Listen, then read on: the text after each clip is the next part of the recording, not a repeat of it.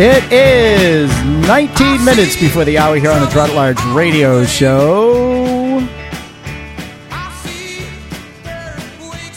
Oh, my head. Questions people ask. All right, we continue now with former Hooksett School Board member John Lyscars. He has uh, organized a uh, campaign event, a uh, education on tap at New England's Tap House Grill. And it is tomorrow night uh, starting at seven. We get a, a, bit of a feel for it. Is there? I'm assuming you've invited various media outlets uh, to be present. Uh, the mayoral campaigns. Did you invite them? Where where, yeah, where that with media and mayors? So I reached out to most of the media in the area, um, Union Leader, the Hippo Press, uh, the Hooksett Banner. Um, and also to the radio stations all in the local area in the mm-hmm. Concord area, uh, just to see if we could get a plug. Um, uh, you know, this is a very grassroots uh, campaign, if you will, uh, to promote this. Uh, so we've been on a shoestring budget, and again, I, I say to New England Tap House Grill, uh, Valerie Vaness and Dan Legou, if it wasn't for them, this event wouldn't be occurring. But uh, yeah, we've reached out to both mayoral campaigns, uh, Mayor Gatsas as well as Joyce Craig's campaign, and um, I did hear back from Mayor Gatsas's campaign that tentatively he won't be able to attend. Um, what I've also invited for anybody, um, like like the mayoral campaigns, is to send a representative to speak on behalf of the mayor or speak on behalf of Joyce Craig if they do have a another commitment, um, because it's important for the people of Hooksett and the Manchester taxpayers to hear uh, from who is going to be the next chair of the Manchester Board of School Committee. This is going to be the leader uh, for this, uh, what I call the dream team. And, uh, and I think it's important that we hear from them or hear from a representative of them. So, uh, again, shout out to Mayor Gatsas and Joyce Craig. We'd love to have you there. It's going to be a very friendly event. There's no conflict, there's no debating. Um, this is just one on one, you and the people who are going to be voting for you. Um, you know, I want to take a minute too, Rich, if you don't mind. I'd, I'd like to rattle off my, the dream team. Uh, and I think when people the dream team, this is what I call it. I call okay. it the, this is the this is in uh, the dream team for the next board of school committee. Um, and and some of the people you're going to hear are going to be speaking this night. But in Ward One, I think um, I think these are all going to be landslide uh, victories, as a matter of fact. And there are some that are unopposed. I know you're unopposed. Um, Arthur Beaudry's unopposed. Mm-hmm. But uh, so this is this is the dream team. Uh, Ward One, we have Joseph LaChance. Ward Two, Deb Gagnon Langton. Uh, Ward Three, Philip Carter Harris. Ward Four is Mark Flanders. Ward 5 is Lisa Freeman. Ward 6 is John DePietro. Ward 7 is Ross Terrio. Ward 8 is Jimmy LaHoo. Ward 9 is Arthur Beaudry. Ward 10 is John Avard. Ward 11 is Alexander Avery. And Ward 12 is Kelly Ann Thomas. And of course, the at large position of Rich Girard um, will be there to.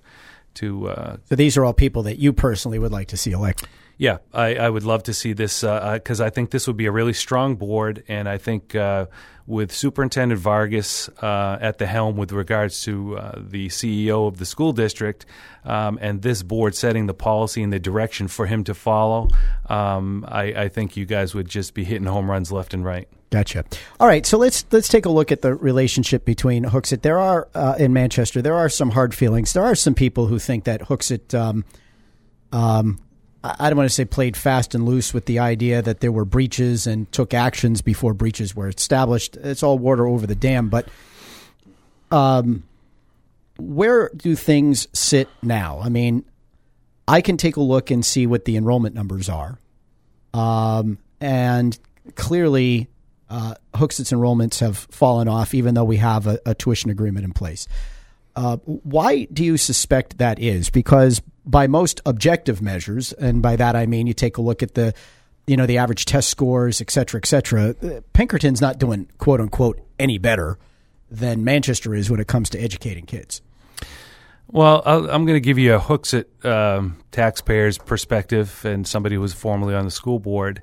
Um, school choice it it lends itself to competition, Rich, and competition is not a quick and fast process competition is something that's ongoing, it's continuing, and it changes. It's very dynamic.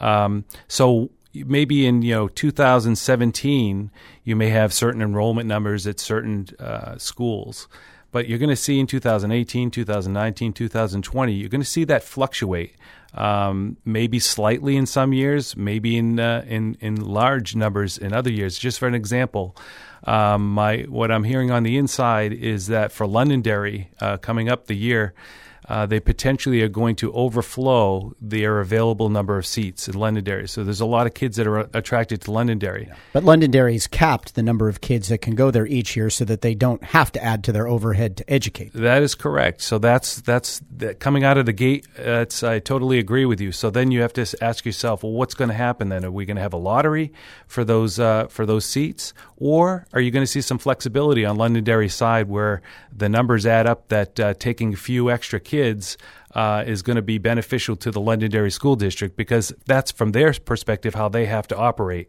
And I think if you're talking, you know, less than five kids, that's how I would see uh, the superintendent down in that area and the school board making the decision just to allow a few extras over. Um, that'd be the least amount of heartache to Hooksett residents. Um, and uh, but but again, it, it, just goes to your your question about uh, perspectives, if you will.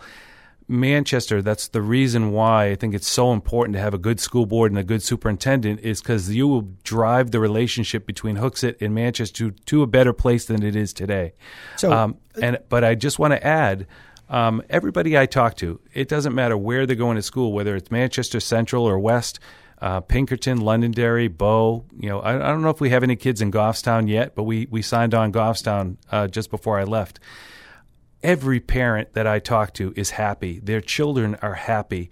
Their children are successful. You know, so we have many successful children from Hooksett in the Manchester school system. Uh, they're having a great experience at Central. They're having a great experience at West. But equally, they're having a great experience at Pinkerton or Londonderry. So that's the beauty of school choice. It's not one size fits all and you force a child to go there. Some children like a smaller school than they do a larger school. Some children want to be exposed to inner city, you know, a lot of languages and so forth. Um, other children don't want to do that. They want to have more of a protective environment. Um, so, no decision that a family makes is wrong for their child. Every child is different. So, that's what we want to promote in Hooksett. Um, we don't want to promote Manchester over Pinkerton or M- Londonderry over Manchester. We want to promote all of the schools basically have the tide rise for all the boats. Because if you think about it from a bigger perspective, Rich, we think about from educating America's children why wouldn't we want all of the schools in the surrounding areas to be competitive? It's only good for America. If we can educate all of the children at the same great rate, it's only going to make our country better and stronger. So that's really what we have to kind of get out of this mode of I'm from Hooksett, so I'm going to think this way, or I'm from Manchester. I think, how about we start thinking like Americans and, and educating America's children? Well, given the way a lot of Americans are thinking today, I'm not sure I want to go down that road, but I uh, agree with you that giving parents choices and options is going to lead to better outcomes, whatever that whatever that choice is. Um, you know, I know sort of early on in this process, um, as Hooksett was, uh, I'll say breaking away, and there was a big push by a, a, a, fairly sizable contingent of parents in your town to, to go to Pinkerton. Um, it, it didn't seem that the way um, was opening up for the different schools to make their their pitches, if you will, was uh, uh, an even playing field.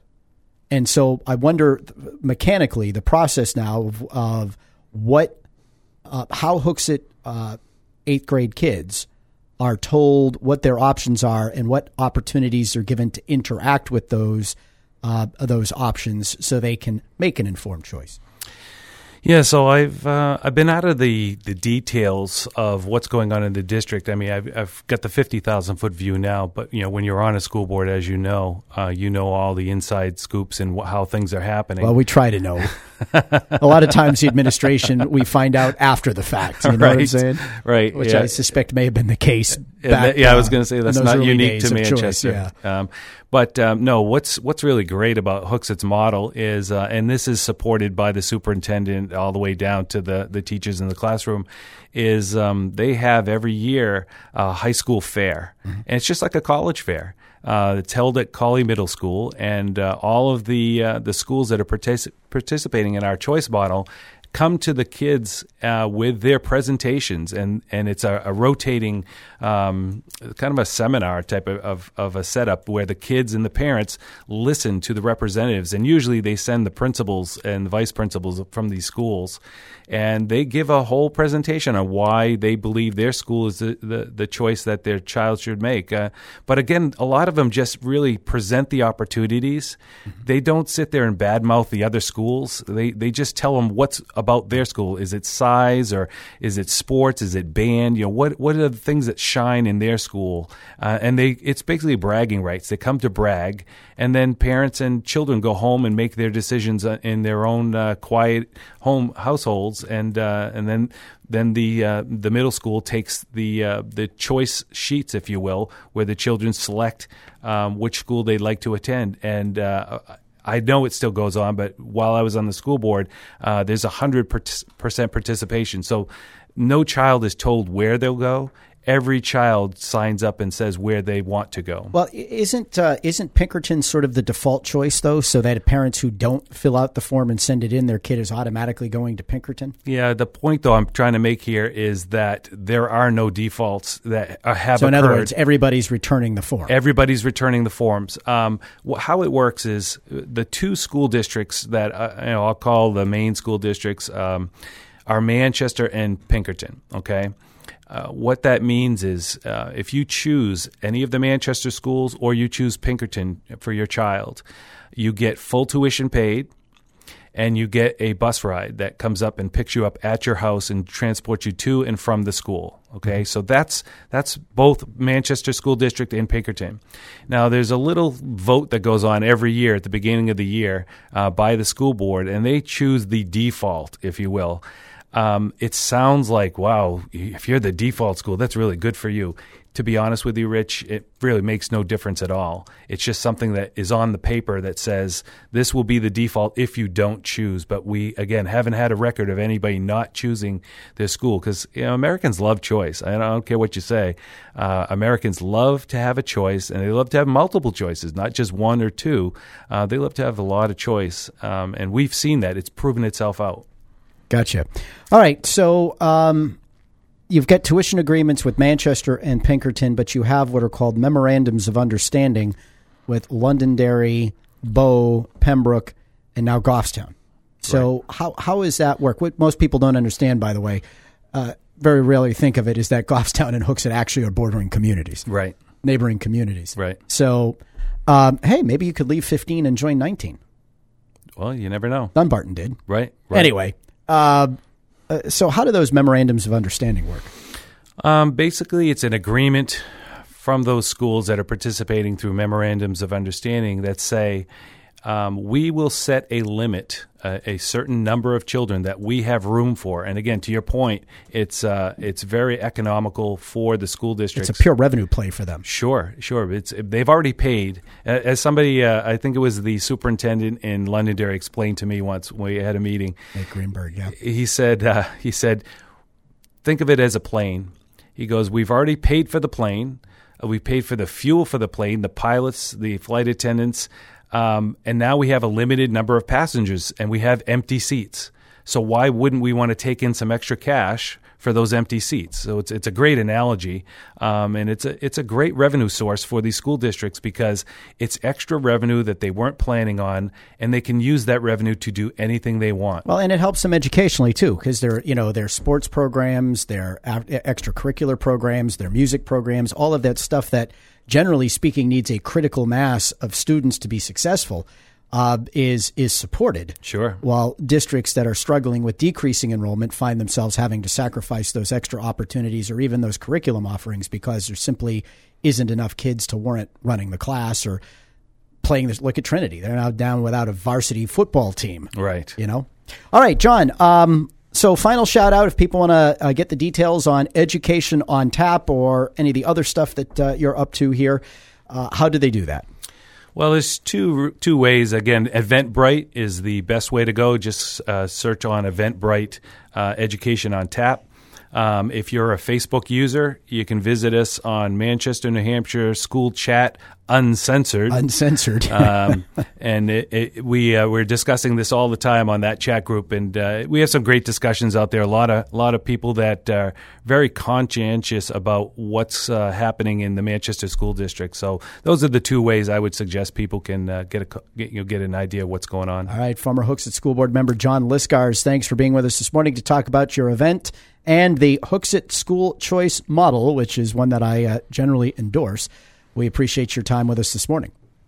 Thanks, Rich. All right, we're going to take a break for traffic, weather, and sports. When we come back, we'll hit the news, and then we'll spend the next hour asking a Muslim anything. Man your phones, 606 6762.